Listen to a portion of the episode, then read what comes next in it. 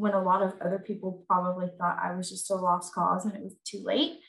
But I would encourage you to be uncomfortable, to, to step outside of what you think that you want in this foster care thing that you're looking into. If you are a Christian and you're listening, you've already been instructed by the Lord in God's word on what, what's something that you're supposed to do. Welcome, everyone, to Bringing Kids Home, a TBHC foster care and adoption production. I'm Kristen, TBHC's Outreach and Communications Admin. We are excited you're joining us today to hear stories of adoption and how any one of us, including you, can make a difference in a child's life. Today's podcast is sponsored by Imagination Learning Center.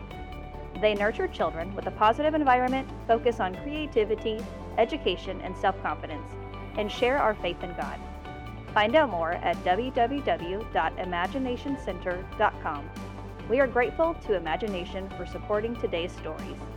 Now stick around and hear how stories of faith and family help bring kids home. Hi, everyone. I'm Jamie Hogan, Vice President of TBHC Foster Care and Adoption. I'm so glad you're with us today. My guest today is Jessica Cawthorn. She grew up in Waxahachie and currently lives in Rockwall, Texas, with her husband, John, and her three year old son, Kian. I'm excited to explore Jessica's story with you today. I have known Jessica since she was 13 years old. Her story is one of resi- resiliency and redemption. She joins us today, furthering TBHC's mission and hoping to encourage and bring awareness for youth who were in foster care, are currently in foster care, or have aged out of foster care. Jessica, thanks for joining me today. Yeah, I'm happy to be here. So, preparing for today, I learned something that I didn't know about you. I learned something new that you love to coupon. And so, I wanted to know are you like an extreme couponist or are you just like one of those? I just want to save a little bit of money. Where are you on that spectrum? I am not an extreme couponer. I um, I really just want to save money and try not to pay full price. So I do the, a little bit. I have a toddler, so time is limited, but I do what I can, but definitely enjoy trying to save as much money as possible. You have like a system for that for your Yeah, I just just a, it's kind of like a filing system. Um, so I, I try to be as organized as possible, but I don't buy a bunch of unnecessary things like you see on TV. So yeah. Do you have like any the best deal that you've ever gotten that you've ever gotten from couponing? I got a uh, so also work. I also look in clearance sections and stuff, and I remember getting a brand new uh, baby changing table for ten dollars. Really? So mixed with a furniture coupon and then clearance and just watching the sales and stuff. Yeah, that was probably my best. I would say get in couponing and saving money. So that's great. Okay, well, um, let's talk about today. Let's um talk about you have a special relationship with to TBHC. So why don't you tell us what your connection is? I first came to Texas Baptist Home, which I'm sorry, I'm probably going to say it wrong because TBHC is the newer name for me. Um, so at one point, you know, it was Texas Baptist Home. And for me, I still call it the home because that's, I grew up there. And so I first came to your agency when I was a freshman in high school. Um, so I entered foster care after um, my family essentially just couldn't care for us anymore. Um, my, my biological parents had died when I was younger. My dad died when I was three. My mom died when I was 10. And biological family could no longer care for us after they tried for a couple years and got into some trouble um, through just acting out and having some behaviors and ended up in foster care. And I'll always remember walking into the Waxahachie campus uh, for the first time. I can still remember it to this day. Um, and so I lived with a foster family there and then um, left for a little bit over the summer uh, between my freshman and sophomore year, and then came back to live on campus um, beginning of my sophomore year of high school and stayed. Uh, I stayed for three years until I turned 18 and aged out of foster care. Um, so for me, the Texas Baptist Home, TBHC as it's now called, is is home when I come on campus. Um, memories flood me. And, you know, I was telling the people yesterday that I can walk into the office and, you know, there's Christmas party memories and there's, you know, all the various memories. But that was my kind of first encounter with your agency. And and you and I have a special relationship there because you were one of my first teenagers on my foster care caseload. So it's great to see you and how you've walked this journey of your life. So tell me um, a little bit what happened after foster care. Like, so you graduated high school, and then what happened? So when I first graduated high school, I attempted to go to college. Um, I went to Jacksonville Baptist for a semester, and um, you know I was an adult at that point, which, to be honest, I feel like aging out was actually harder than being in foster care because I, the way I always explain it is in the foster care world, you have all of these people in your life. You have multiple caseworkers, you have foster parents, you have therapists, you have CASA workers, you have all of these people who are meeting about you and talking to you and meeting about you. And, you know, all of the conversation is happening. And then you leave foster care and it suddenly goes quiet It was very quiet and very lonely for a long time. And you suddenly have to work through I'm an adult, I don't have all of these people guiding me through every step, you know, telling me how much money to save or not save or what to spend things on. And so um, I, at one point, became homeless, um, was living um, staying on friends' couches, which is a very high statistic for teens who age out of care, um, is be- becoming homeless. Um, you know, there were moments where I was hungry. I didn't always have money to buy food or things like that. And so I worked. Um, I ended up working full time uh, going to school part time. School was always a goal of mine. I can remember even when I was in foster care, some of the counseling sessions I would have was about dreaming about what I wanted to be someday. And I'm sure, you know, every other counseling session, it was a new, it was a new goal. It was a new dream, you know, and it, because I knew the possibilities were endless and I wanted to go to college. And so um, work worked full time, went to school part time, and um, eventually got my degree. It took me 12 years, but I was persistent and pushed through and um, ended up, you know, working full time the whole time. But um, it's still really hard when you leave foster care. You have to really, you begin to also still work through a lot of the trauma that you went through and grieving, you know, what should have been. Um, you know, I got married during that time um, in my early 20s. And, you know, I turned 30, I we adopted a child. And so there's still grief from, you know, the fact that my parents weren't there. So it's just, it's a lifelong process, the trauma and working through that. But um, immediately after leaving was probably the hardest when I hit the lowest points of feeling like no one cared and I was unwanted even more so than when I was in foster care.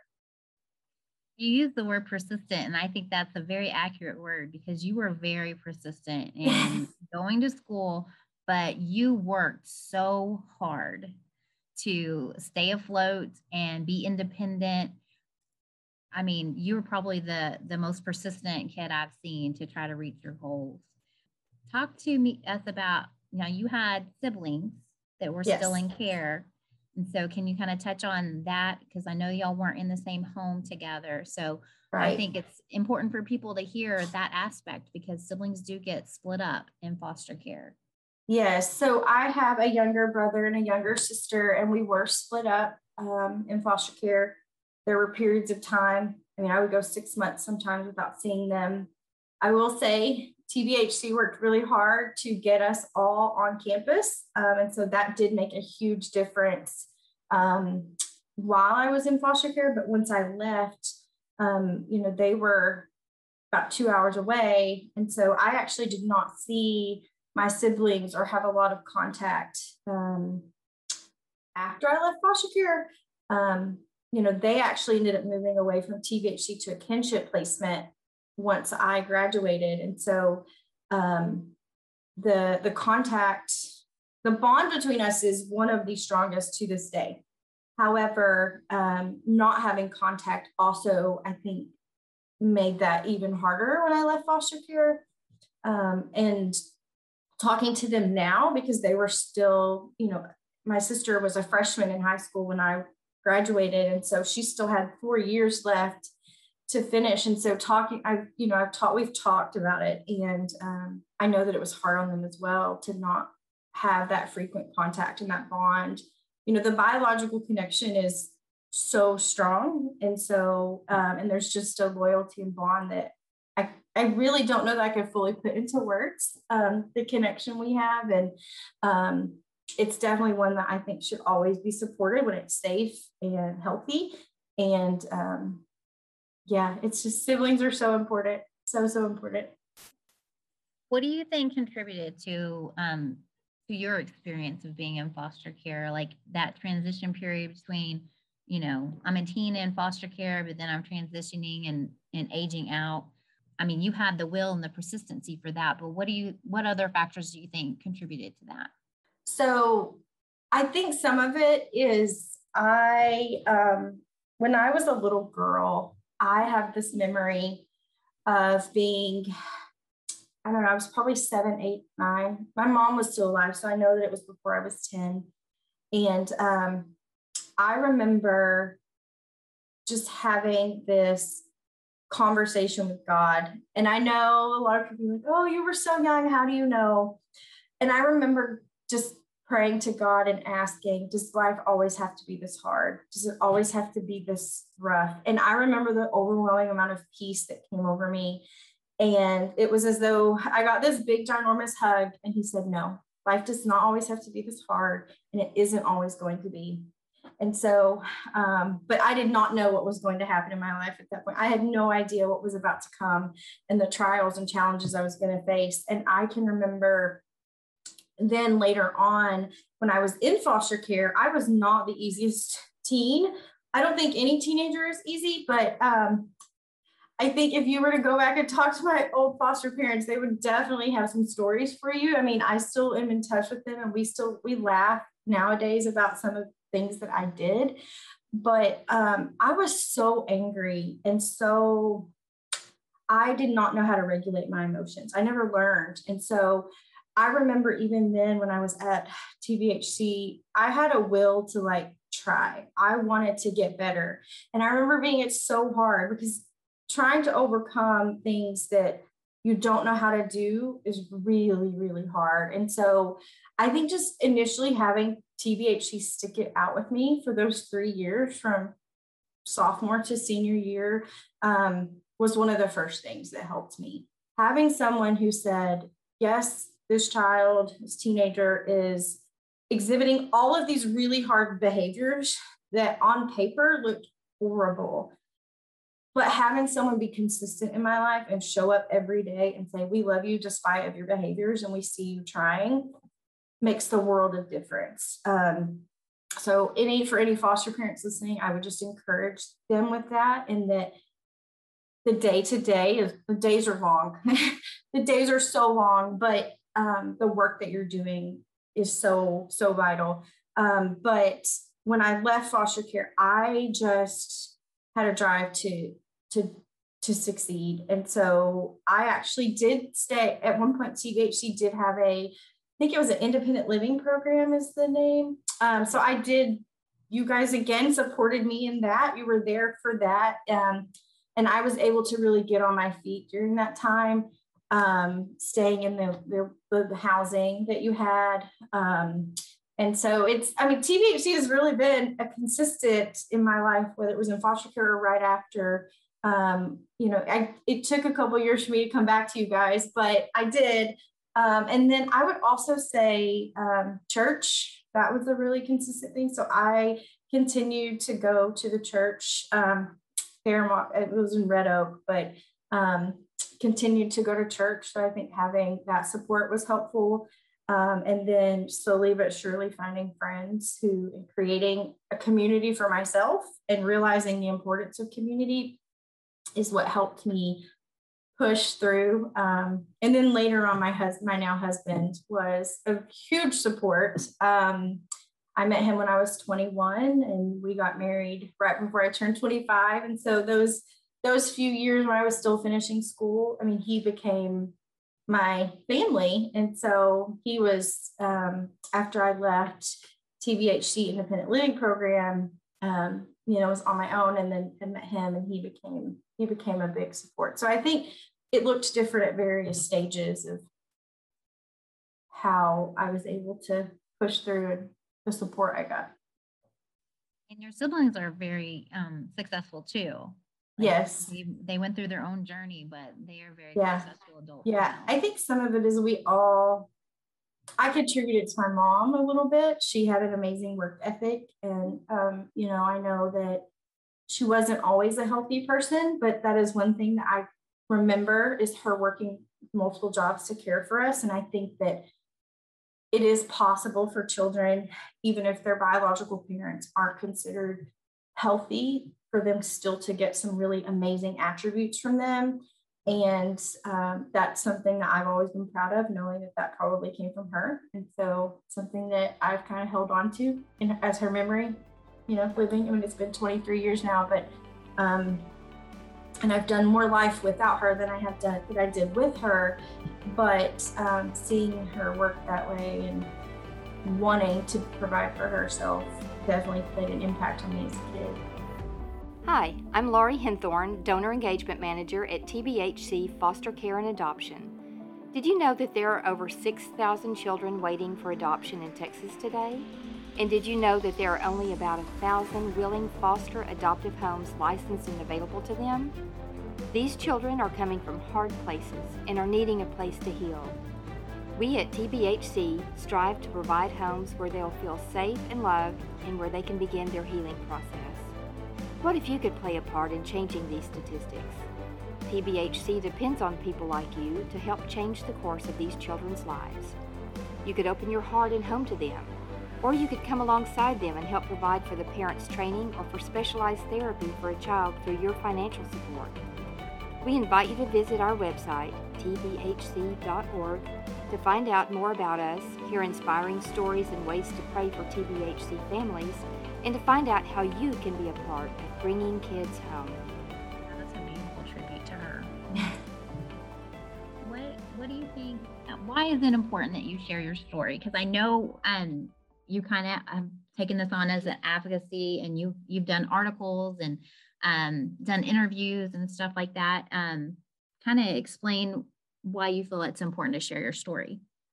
I feel that it's important to share my story for a couple reasons, but I firmly stand behind, and it's very similar to TBHC's mission, but um, the church plays a very large role or should play a very large role in the foster care and adoption world.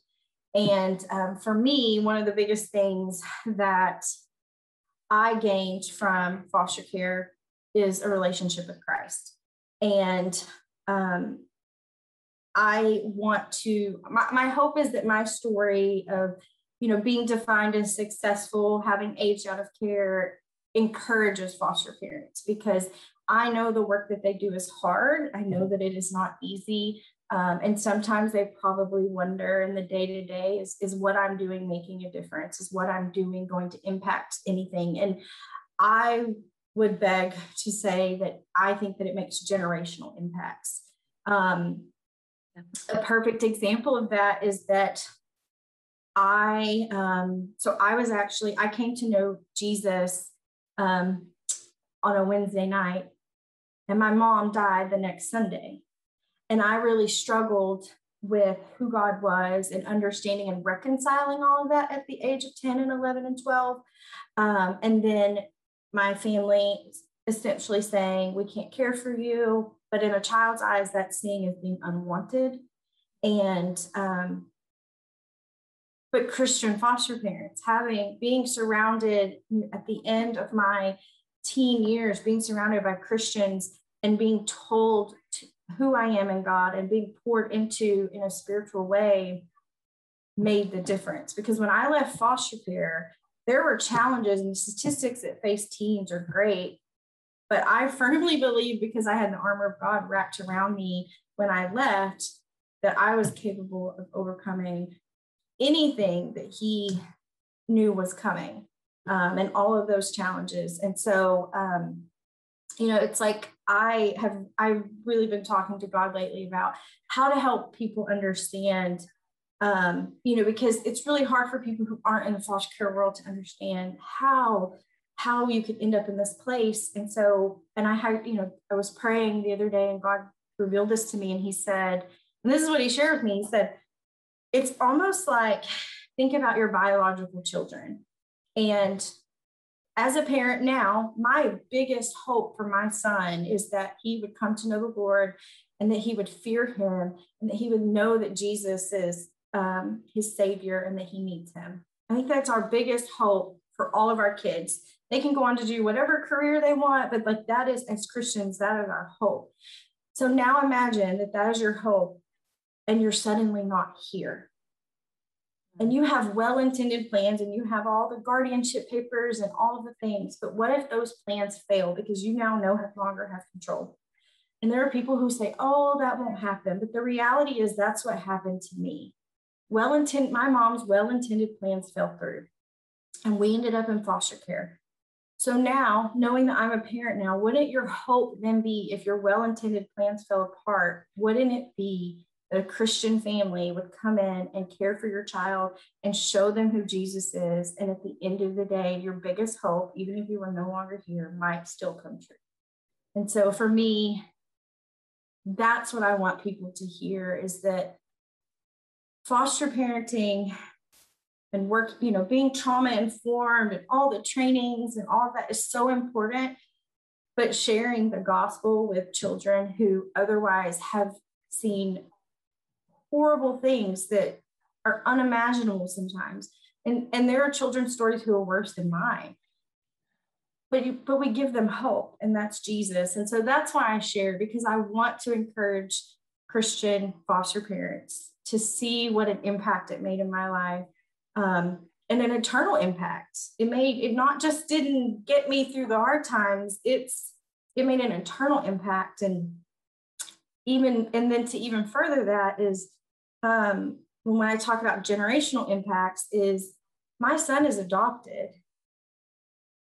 The story there, and if his story is not mine to share, however, adoption is was placed on my heart one because i lived in foster care but then also because now i'm a christian and i am called to care for children in foster care and children who whose mothers and fathers are wanting and choosing life and choosing for and saying i you know maybe i can't parent this child right now but you know would you step in and so um his life is now impacted because of the impact that my foster parents and TBHC had on me. And so that's what I mean when I say generational is it's not just stopping with me. It's and, and it's not just stopping with the foster child in your home. It's you, you don't know the impacts you're going to have down the road. I mean, isn't that the point? We don't really know all the years later the impacts that our actions will have. But my hope in sharing my story is that people see that. They see what the impacts are and encourage them to continue on the journey that they're on. Absolutely. I think that's a beautiful example of that. And I I I think it's a great way to ask Christians to step up, you know, yeah, step absolutely. up and get out of your comfort zone. And this isn't about just having a comfortable life. It's about living out the gospel and and let's yeah. help these kids um let's make an impact generationally that's yeah absolutely and I would just say, add to that probably is you don't have to be a foster parent. You can support foster parents. You can support youth who've aged out. You can, there's so many different areas, um, you know, because people often say, well, I don't feel called to do that. And, um, you know, it's like I consistently say the need is the call. And so oh, yeah. we we have to step up and there's many ways it can, different ways it can look. Oh yeah, they can support an agency just through donations for yes, um, yes, or volunteer, help wrap all those presents. That's Christmas. right. mm-hmm. We always need that, or um, back to school time, or yes. you know, supplies, um, or just um, summer planning so that they can yeah. have somewhere fun to go during the summer. So, yes, absolutely. That's great. All right. Well, what what piece of advice would you give a youth that's in care? Because, you know, we usually the, those teenagers are hard for any yes. teenager, but usually when they're they're ready to turn 18, they're they're tired of the system and um, they need to transition and they still don't have all the supports just yet um, to just take it on their own. What piece of advice would you give a kid that is in that spot? I would say don't be willing to just run away from foster care, um, to pause and really reflect on what you want your next moves to be. Like, yes, you are in charge of your life and where you want it to go, but um, to really tap into benefits that are out there and know what they are and um, really set yourself up for success and that getting help in that process does not make you weak. In fact, it's only going to set you up for you to be stronger and more successful. Um, and that it is possible for you to be a positive statistic. You, you don't have to be a negative statistic. And um, so I would just encourage you not to make rash decisions and and lean on those people that you you are able to and that you feel support you and um, yeah that's what i would say great okay so on the other spectrum um, if there's a couple that is exploring being foster parents um, you know it is hard to find those foster parents willing to take teenagers what what word of advice would you give to people that are exploring the opportunity to become foster parents um, I would say that teens are not as scary as you think we are. Um, that files and things that get written in files, um, you have to remember, um, are not always all contexts. They don't provide the full spectrum of that person and the identity of that child or teen. Um, and that to remember that it's not personal, um, that this child or teen is probably going through things they don't understand or know how to articulate um, and so that you can be a safe place. And, you know, I know oftentimes there's the whole, I don't want to get attached. I would counter that with, um, I think it's really important for these children and teens to see healthy um, emotions and healthy attachment and to learn um, what that can be, um, even if you're just in that child's life for a moment. Um, you know, studies have shown that consistent, healthy attachment actually helps heal trauma. And so look at it that way that you're doing some really important work to healing. Um, because in my life, consistency played a difference. And um, it was just the last three years in my teen years, and it made a world of difference. Um, when a lot of other people probably thought I was just a lost cause and it was too late. Um, but I would encourage you to be uncomfortable to to step outside of what you think that you want in this foster care thing um, that you're looking into um, and then i would also say that um, if you are a christian and you're listening you've already been instructed by the lord in god's word on what that you should be involved um, and so i would pray about that and see what um, what's something that you're supposed to do that is powerful advice. I could not say it any better than what you just wrapped that up in a bow for. so, um, you have obviously done some advocacy work with doing some articles and being interviewed. And I think I saw on social media you now are a board member for an organization. I am. I am. So I wanted to give you the opportunity to plug some of these areas that you're yeah, absolutely. So I um I actually started speaking right after I left foster care. I've even moved back to T- TBHC to talk to your caseworkers and um, in chapel. I don't even know if you still have chapel, but um, but uh, for those who've been around a while TBHC, no.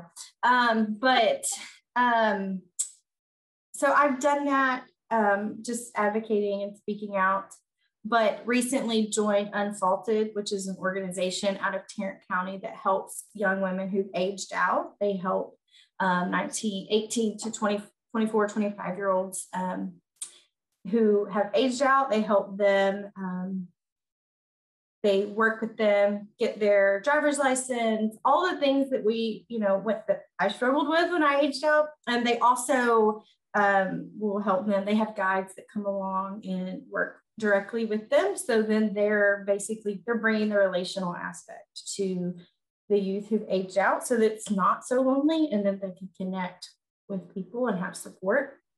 Um, I think it's, it's something I'm really passionate about because I lived it. Um, but there's many organizations who are doing other things other than just foster parenting is not your thing. And you're like oh i can't i can't do i can't be a foster parent. Um, there's plenty of things. You could be CASA. You can't i know there's a huge need for CASA workers. Uh, respite care you know foster parents need support and encouragement. Um, and so respite care is another way. I know that you're taking your head because you know it's it's such a need um, and then I would also encourage people to um, just bring a meal over or bake, you know, do clean, help clean their house or yes. just all the things that you would think of. This is the way I say it is when someone has a newborn baby, everyone's so willing to jump in and do all the things. It's the same way for foster care. Be willing to jump in and do all of the things for them as well. So absolutely. Those are great ways. Um, I am just so proud of you. Like I said, it's been so amazing to watch you bloom and unfold from being a 13 year old Jessica to now this brave one young woman willing to share your story and be this big advocate. And so I'm just, I just love you and I'm so proud of you. Thank you so much for joining us today and for sharing your Bringing Kids Home story. Thank you. I'm happy to, to be here. Thank you for joining us. If you would like to get in touch with today's guest or any of our previous guests, you can contact us through our email, podcast at tbhc.org. That's podcast at tbhc.org. Leave us a comment, recommend a guest to our show, and give us a five star review wherever you listen. And don't forget to subscribe. For more information, check out our website, tbhc.org, and discover how you can participate in bringing kids home.